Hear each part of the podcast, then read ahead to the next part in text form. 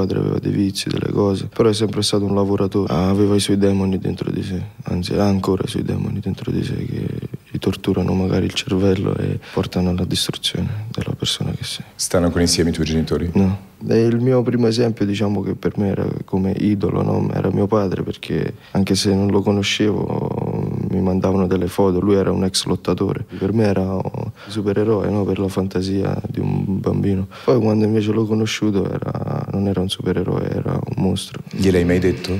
Sì, lui lo, non ascolta la sua voce secondo me non ha coraggio di affrontare le, le, la situazione. E mi parla sempre della guerra e vuole ritornare a fare la guerra. E a un certo punto c'è stata una situazione in cui sentiva semplicemente una persona persa, una persona che ha perso tutto nella vita e la vita non ha un senso. Mentre io sto all'apice del mio successo e torno a casa e lo trovo ubriaco magari sul divano. Mm. Sono cose che fanno male, capito?